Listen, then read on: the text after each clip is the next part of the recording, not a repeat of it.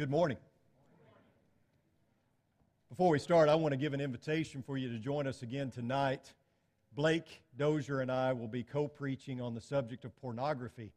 And so hopefully you'll be here. I think that is a sin that it, I think, touches a lot of people in our world, especially even within the church, but it's an elephant that we don't always talk about. So within our series on elephants in the church, we're going to be talking about that tonight. I actually, one time, uh, I may have been last week, if you caught it, I announced that we'd be looking at pornography next week. Uh, probably a bad choice of words. I meant that I meant that we would be approaching that topic, and so hopefully you'll be with us tonight as we uh, as we approach that that subject, one that I think is very valuable for us to talk about. This morning we're finishing up our series. Church is over. Let the service begin. We're talking about thinking outside the pew, and I don't know about you, but there are often times when I watch something on TV like a sporting event and I see them do something silly. I see the coach call a play that didn't work, and I sit there and think, I could do better than that. I could do that. I could do better than that. Maybe you've watched a, a TV sitcom and you thought, this is the junk that gets on TV. I could write something better than this. Or you're driving down the road and a song comes on the radio and you're like, that's what makes it on the radio nowadays? I mean, I can sing better than that, right? I think it's our tendency sometimes to look at something or a situation and say, I could do that. Why not me, right? And it's my hope and my prayer that each and every one of us look at Christ, we look at his people and say, I can do that. I mean, why not me? You know, I, I, I, love doing weddings. I know a lot of preachers don't. But I've been fortunate enough to do three weddings this year, and I just, I love weddings. I love everything that surrounds the wedding. I love talking to the young couple before they get married and talking about the ceremony as well as the marriage that is to come. And if you know anything about weddings, if you've ever been in a wedding, if you've ever coordinated a wedding, you know that it doesn't happen just by chance. That there is someone that is orchestrating all of it. And there's probably several somebodies behind the scenes doing things to make sure that that wedding goes off smoothly without a hitch. And the same is true in the church. Whether we're talking about VBS, teacher appreciation dinner, whatever it may be, teaching a Bible class, whatever it may be, those things don't happen without somebody coordinating it or several somebodies getting behind it and pushing it along. We understand service. If for no other reason, we understand it as it pertains to our vocation in life or as it pertains to our home life. And we even understand it in the church. We understand what it means to serve. We've heard all the cliches like you were saved to serve. Maybe we've been guilted into it by a preacher or by an elder. We know all about service, but still, we struggle with it. Sometimes we struggle to know where to fit in or what to do. We understand it, but it's not so easy to carry it out. There are certain barriers that we have to overcome. When it comes to service, there are certain things that stand in the way that we have to hurdle in order to make certain that our service is pleasing to God or that we even start serving in the first place. What are some of those? Well, I think the first one's availability. We are a busy people. I don't have to tell you that. In fact, we even get competitive about our busyness, right? I mean, think about it. When someone comes to you and they say, Oh, I'm just so busy, you give that inward eye roll and you think to yourself, Oh, yeah, whatever. I'm busy too. You're no busier than I am. We're all busy. We understand that. We even get competitive about our busyness. And we talk about all the things on our schedule. And we go back and forth about, Yeah, but you didn't do this. Well, yeah, but you didn't do that. We're all busy. We understand busyness. But even though we're busy, that doesn't mean that we're productive. We could spend every moment of our lives doing something and never really accomplish anything worthwhile. But whether it's warranted or not, we're busy. And so that's a barrier that we have to overcome because when we get busy, we close ourselves off. We don't make ourselves available. We hit that remote twice once to open the garage door once we get in, we hit it again to shut it, and we go inside and we lock our door and we stay inside our fortress of solitude and we unwind from the day. We turn off our phones so people won't bother us. Even if we are available, we don't want people bothering us during our downtime. We want to be left alone. That's our time, right? And so we're busy people, and because we're busy, we're not available. We tend to, to hoard our time. We cocoon ourselves. And we forget about the example of Jesus. We often talk about walking in the steps of Jesus, but remember the stops of Jesus? Don't remember just his steps, remember his stops. Jesus was always willing to be interrupted. You think about going to weddings or going to funerals, stopping to heal someone. He was willing to be interrupted. Did he ever get tired? Did he ever have anxiety? Did he ever say, Calgon, take me away? I'm sure he did at some point, probably, or at least thought about it. He was a busy person. He only had three years here on earth to do ministry, and so he was busy all the time, but he understood that interruptions were a part of life. That's just part of it. You understand that, that there are stops in life, that we can't be so busy that we miss these. Jesus was in a hurry, but he never lost his focus. I think it's also important for us to keep in mind that we are the most fortunate people on the planet. You ever thought about why God has blessed us with so much? I can't help but think that it's because He expects us to bless others. And also, don't forget this you're going to live forever. You realize that, don't you? There is eternity out there. For the Christian, we will live for eternity with God. And that's a glorious thought.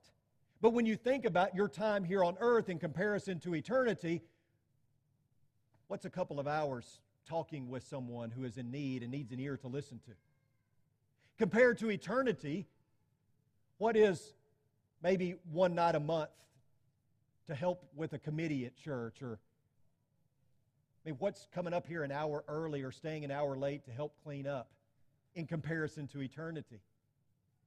When you think about living forever, you think about the things that we can do here and now and how it's just a blip on the radar screen when it comes to our time and our effort. I think another barrier to our service is perfectionism. Don't get me wrong on this. I'm not talking about we feel like we have to be perfect. I think a lot of times Christians feel like the conditions have to be perfect before they're going to get involved and do something. They're waiting for the perfect opportunity, the perfect niche that they can get involved in. It's kind of like that guy that's standing on the marital sidelines waiting for the perfect woman. She doesn't exist. I married her, right? She's not, th- she's not there anymore. Yeah, thank you. if you're going to stand and wait for the perfect man or the perfect woman, you won't ever get married, right? Because it doesn't, they don't exist. And I think some people do that within the church. They wait for the perfect opportunity to come along, and guess what? It never comes along. Like we said a couple of weeks ago, we want perfection in the church. We don't demand perfection in anything else in life, but we expect it in the church. How about instead of demanding or expecting perfection, you get in and help it be as perfect as it possibly can? Roll up your sleeves, dig in, and get involved. Don't expect everything to be perfect before you can. Uh, Solomon wrote this. He said, He who watches the wind will not sow, and he who looks at the clouds will not reap. In other words, the wise Solomon says, if you wait for conditions to be perfect, you'll never get anything done. And I think a third barrier is materialism. I think it's so common for Christians to hoard their stuff and to protect their stash. I think it's common for Christians to do that not only with their possessions and their money, but also with their time and their effort. It's easy to pledge allegiance to the thing of, things of this world, and we lose sight of eternity and storing up treasures in heaven. Let's not forget about our mansion over the hilltop. Let's not forget that everything here is temporary, but our salvation and the salvation of our friends is something that we cannot put a price tag on. Let's be devoted to the right things. And so let's use our wealth and our time and our energy and our effort to glorify God in service to others.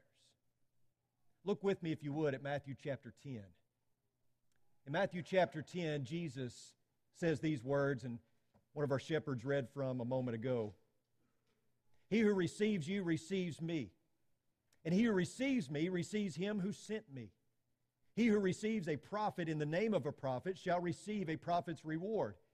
And he who receives a righteous man in the name of a righteous man shall receive a righteous man's reward. And whoever in the name of a disciple gives to one of these little ones even a cup of cold water to drink, truly I say to you, he shall not lose his reward. There was a successful doctor who had just gotten a brand new Corvette. And he was driving it down the road when he sees a little boy about 10 years old trying to flag him down and get him to stop. The man didn't want to stop, he was busy. And so he rolls past. He comes to a red light, and as he's sitting there, he hears a loud clunk. It shakes his car. And he looks back and realizes that a brick has hit his car and dented in the trunk, his brand new car. And he sees a little boy, that same little boy that was trying to flag him down, that he had obviously thrown the brick. And so he gets out, he runs over to the boy, and he grabs him by the shirt, and he says, Listen here, you little juvenile delinquent. What are you doing? What are you doing throwing a brick at my brand new car? And the little boy says, I- am sorry.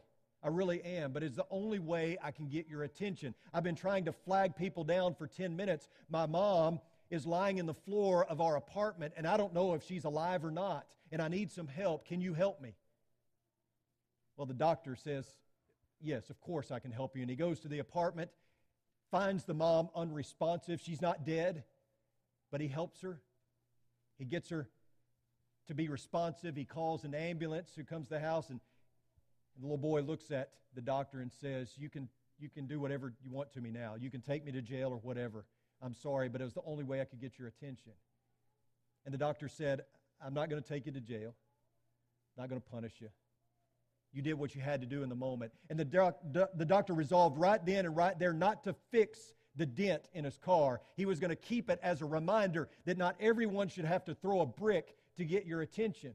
And I don't know if you're like me, but I have been guilty sometimes of driving by and not stopping. I've been guilty of needing a brick thrown at me to get my attention. And what Jesus is talking about here in Matthew chapter 10 is it's not the grandiose things necessarily. Sometimes it's the very small things that can help someone. There's a lot of bad stuff going on in Matthew chapter 10. There are a lot of negatives. If you read through the whole of that passage, Jesus is talking about how his disciples were going to face persecution, rejection, family division, betrayal. And he's naturally asking the question of, so why would we do this? Because that's what the disciples had to have been thinking, right? Why would we go all in then? Why would we follow you if this is what we're going to get out of it? Why not just stay in our lane, close our mouths, and be discreet about service? But Jesus is saying there is reward here. It's not all negative. There is some good. Notice what he says in verse 40 He who receives you receives me, and he who receives me receives him who sent me. There is a connecting of people to God when we serve. The connection is people welcome you. By welcoming you, they welcome Christ, and by welcoming Christ, they welcome God. When we preach the gospel, we are connecting people to God. We are preaching the only message that people will be will hear that will lead them from heaven to earth. We are providing the link between this life and the next. And secondly, we bless others. Verse 41 He who receives a prophet in the name of a prophet shall receive a prophet's reward, and he who receives a righteous man in the name of a righteous man shall receive a righteous man's reward. We may not can all be preachers, we may not can all be missionaries, we may not can all be de- elders or deacons, but we can all contribute something valuable to the kingdom. Someone has to prepare that funeral meal for the family. Someone, someone has to mow the church yard. Someone has to do the things that may seem minuscule and small or menial. Somebody's got to do them. And they're all significant. Not every preacher preaches to a sold-out AT&T stadium. Not every author writes a bestseller. There are insignificant, seemingly insignificant jobs that have to be done. Answering the phone, answering emails, cleaning out you know, the storage room, whatever it may be, there's always something that needs to be done. And in essence, Jesus says, those standing in the shadows receive the same reward as the one who gets the spotlight. We can't all be prophets, he says, but we can all receive a prophet's reward. And the third thing that becomes a reward to us in service is that we are blessed ourselves. Notice verse 42 again. And whoever in the name of a disciple gives to one of these little ones even a cup of cold water to drink, Truly I say to you, you shall not lose, he shall not lose his reward. I want you to notice that there are no boundaries here. It's whoever. Whoever does this. Whoever gives just a cup of cold water to drink. You don't have to be a foreign missionary. You don't have to contribute $10,000 to build a preaching school. You don't have to be a preacher in a mega church. You just have to give a cup of cold water. Can you do that? If you can, then you're qualified. Notice the recipient of these. It's the, it's the little ones, and little ones are all around us. They are the broken, they are the messed up, they are the homeless, the indigent, the widow, the orphan, the marginalized. Notice the action. Just give a cup of cold water. Anyone can do that. That's not a drain on our finances. Most of us can go and we can turn on the faucet and we can get a cup of cold water, or we can reach in the fridge and pull out a bottle of water. Not everyone in our world has that opportunity. But we can give just a cup of cold water and can make a profound difference. The point I think Jesus is making is that it's not always about the grand things. You don't have to write a check. You don't have to always go to Somalia or wherever it may be and live and work there, although that's appreciated. You don't always have to do the big. In fact, many times it's the small things that make a difference. And it's all kind of reminiscent of Matthew chapter 5, right? Remember what Jesus said there concerning judgment in verse 34 and following? He said, Then the king will say to those on his right, Come, you who are blessed of my Father, inherit the kingdom prepared for you from the foundation of the world. For I was hungry, and you gave me something to eat. I was thirsty, and you gave me something to drink. I was a stranger, and you invited me in. Naked, and you clothed me. I was sick, and you visited me. I was in prison, and you came to me. Then the righteous will answer, Lord, when did we see you hungry and feed you, thirsty and give you something to drink? And when did we see you a stranger and invite you in, or naked and clothe you? When did we see you sick or in prison and come to you? You know, I think that if I had given Jesus something to eat or drink, I would have remembered it. But if these people did, they didn't, they didn't recall. They couldn't remember doing so. But Jesus, of course, explains to them that even if you did it to one of these little ones, you did it to me. When we go in His name, He goes with us. But not only do we go with Him or does He go with us, but we go to God as well. He is there in the face of that starving child in Rwanda. Jesus is there next to that homeless person standing on South First. He shares a cell with every prisoner in the world. Jesus is next to that cancer patient in the hospital. He is there at the funeral of that deceased loved one. You can find him in the war torn streets of Afghanistan. He is there in the midst of the rubble and ruin in places that have been decimated by a hurricane or an earthquake. Wherever there is brokenness, you will find him. Wherever there is sadness and guilt and pain and heartache, there you will find the man of sorrows. And when we go the extra mile, when we clothe the naked, when we feed the hungry, when we give the thirsty something to drink, He is there. And please understand that the major impact can be found in just the minor deeds, like a cup of cold water, something to eat, hospitality, a hug, a quick phone call, a trip to the county jail, perhaps a visit to a sick friend, or telling someone I love you. Little is a whole lot when Jesus is in it and God is behind it. You know, the church has a great need. And you probably know what it is, but I'm going to tell you anyway. The church needs a whole lot of people. The church needs a whole bunch of people. In fact, it needs everyone who is here this morning Everyone who is a member of the Lord's church, they are needed. You are needed to accept one job. Just one. You may accept more than one, but we need you to accept just one job. Look at your talents, look at your abilities, look at your skills. Determine what it is that you're good at and where you can dig in and help. And hopefully, it's something that you enjoy doing, but it may not be. It may not be something that you particularly enjoy. It may be something that the shepherds have said, hey, we think that you would be great for this. And you say, well, I don't know if I am or not, and I don't really want to do that. Doesn't matter. Not always. You don't always get to choose where you serve, it's where you're needed. Look at where you're needed. Accept one job and then follow through. You know, it's easy to accept the job, it's a little bit harder to follow through. If you've been asked to lead a small group, then do it to the best of your ability. If you've been asked to teach a class, then get here on time. Don't wing it. Don't shoot from the hip.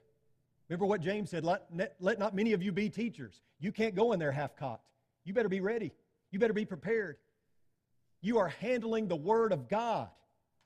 Follow through on that responsibility. If you've been asked to do something simple like, like bring a dish to a, to a meal, do it. Bring it. Follow through. Whatever it is, if you're asked to do something or if you sign up for something, follow through. Accept one job and then follow through. You know, one directive that we hear from Jesus a lot that I'm not sure Christians always get out in front and lead is letting your yes mean yes and your no mean no. We should be the leaders in that area. If we tell somebody we're going to do something, then we should do it. We should be there on time. We should be there ready to do the job, and we should be ready to do it to the best of our ability because we understand that nowhere in the Bible has God ever accepted something that was half hearted. So, whether we're a deacon, whether we're an elder, whether we're just someone behind the scenes doing something, it's all valuable, it's all important, and we should not be able to lay our head on our pillow at night without knowing that we did the very best that we could do because that's what God expects and that's what His church deserves. Accept one job, follow through with it. Let your yes mean yes and your no mean no. Think all too often we get scared of responsibility because we're afraid that we can't follow through, right? We'd like to do more, but we're afraid that we can't follow through. Let me tell you, folks, if you're too busy for the church, you're too busy, plain and simple. And something needs to change in your life. You've heard me say over and over again who dictates your schedule? Who comes up with your schedule? For the most part, you do, right? So allow for opportunities to serve. Again, when does church win in your life? It can't always be set aside. At some point, she must win. Create your schedule in a way that allows you to accept one job and then follow through. You know, every four years, we get to exercise a right and a privilege to go and vote for the next president of the United States. And many of us accept that responsibility very seriously. We take it very seriously. And we get excited about the opportunity to go and to vote because we know that is a privilege that, that is an honor, really. And so we see this, this flood or this ocean of democracy, right, every four years take over. And many of us are passionate about that. Let's be as passionate about the opportunity to dig in and to serve, realizing that it's a privilege, it's an honor to serve Jesus. It's not an, it's not an obligation, or a burden. It's something that we should be proud to do. I've used Don Knotts several times in this series as an illustration. Please indulge me one more time. Some of our young people are going, Who is Don Knotts? But you ever watch the Andy Griffith show? You know Barney Fife, the bumbling goofball who always keeps a bullet in his pocket and, you know, shaking and puts, his, puts the bullet in the chamber and, you know, shoots himself in the foot. I mean, that's, that's Don Knotts. And if you've ever seen him portray Barney Fife on the Andy Griffith Show, you pretty much know how he is in every movie he's ever been in because that's Don Knotts' character. In every single role he's ever played, he's always a 110 pound goofball for the most part. You ever seen the movie The Ghost of Mr. Chicken? Some of you younger folks go see it. It's really good. Don Knotts plays a guy by the name of Luther in that movie. And there is a woman in that movie who's very pretty that he is attracted to. Her name's Alma. And for whatever reason, Alma kind of likes Luther. There's no reason that she should, but you know, Hollywood is unrealistic and you know, it makes the unrealistic come to life. And so this, this lady Alma is kind of fond of Don Knotts' character Luther, and Luther, of course, is fond of her. And so they have a date. And afterwards, they're sitting on the front porch, and Don Knotts decides, Luther decides that it's now or never. If I'm going to make my move, it's now. So he puts his arm around her and he tries to move the, the football of love down the field, so to speak. And he looks at her and he says these words He says, Alma, you're a real attractive girl, way above average. Oh, thank you, she says. And Luther then admits that, that he's just an ordinary guy and she doesn't give any argument. Then Luther says this He says, average is just plain lucky to be sitting on the same porch as above average. And then he goes on to say, Why me? I'm so lucky just to be sitting here. You ever feel that way as a Christian? You ever feel that way? Do you feel like you're just lucky to be sitting here? I mean, we have the opportunity as average to be sitting in the presence of above average, don't we? And so rather than saying, well, why me? We should be saying, why not me? What an honor and a privilege to be in the presence of God, to be able to serve Him with the abilities and the talents that He has given us. We are the ones that are truly blessed. We go to other people and think we're going to bless them in our service. We're the ones that are blessed. To just have the opportunity as average people to be in the presence of above average and to, to serve Him. Maybe we need to recalibrate our thinking when it comes to service. It shouldn't be a burden or an obligation, it's a blessing. Let's pray. Dear God, we thank you so much for your church, for your son who is the head of it. We thank you for the opportunity to serve you to the best of our abilities, and we pray that we do just that, that we can accept one job and that we can follow through on that so that your church will be, will be honored, be glorified, so that we can show what Christ looks like to others, and so that we can draw closer together ourselves. Thank you so much for blessing us with talents and abilities. And may we always use them to glorify you in everything that we do and not get caught up in so much of what goes on around us, but seek to do what you would have us to do first and foremost. Help us to make it a priority. Help us to put you first, your church first, and help us, God, to live like you would have us to live. It's in your Son's precious name we pray. Amen. You know, I ask myself the question sometimes Am I so close to this that I can't see properly? In other words, I, I get to come to church and work every day, get paid for it. Does that jade my view on things? Does that slant my view? Does that make me biased in my view? I realize that we've got a lot of hardworking, busy people in our congregation. I just hope that you'll accept one job and that you'll follow through. I also want to offer you an invitation this morning that if you're hurting, if you need the prayers and support of this church family, if you are broken, we are here. God is here. We want to help you.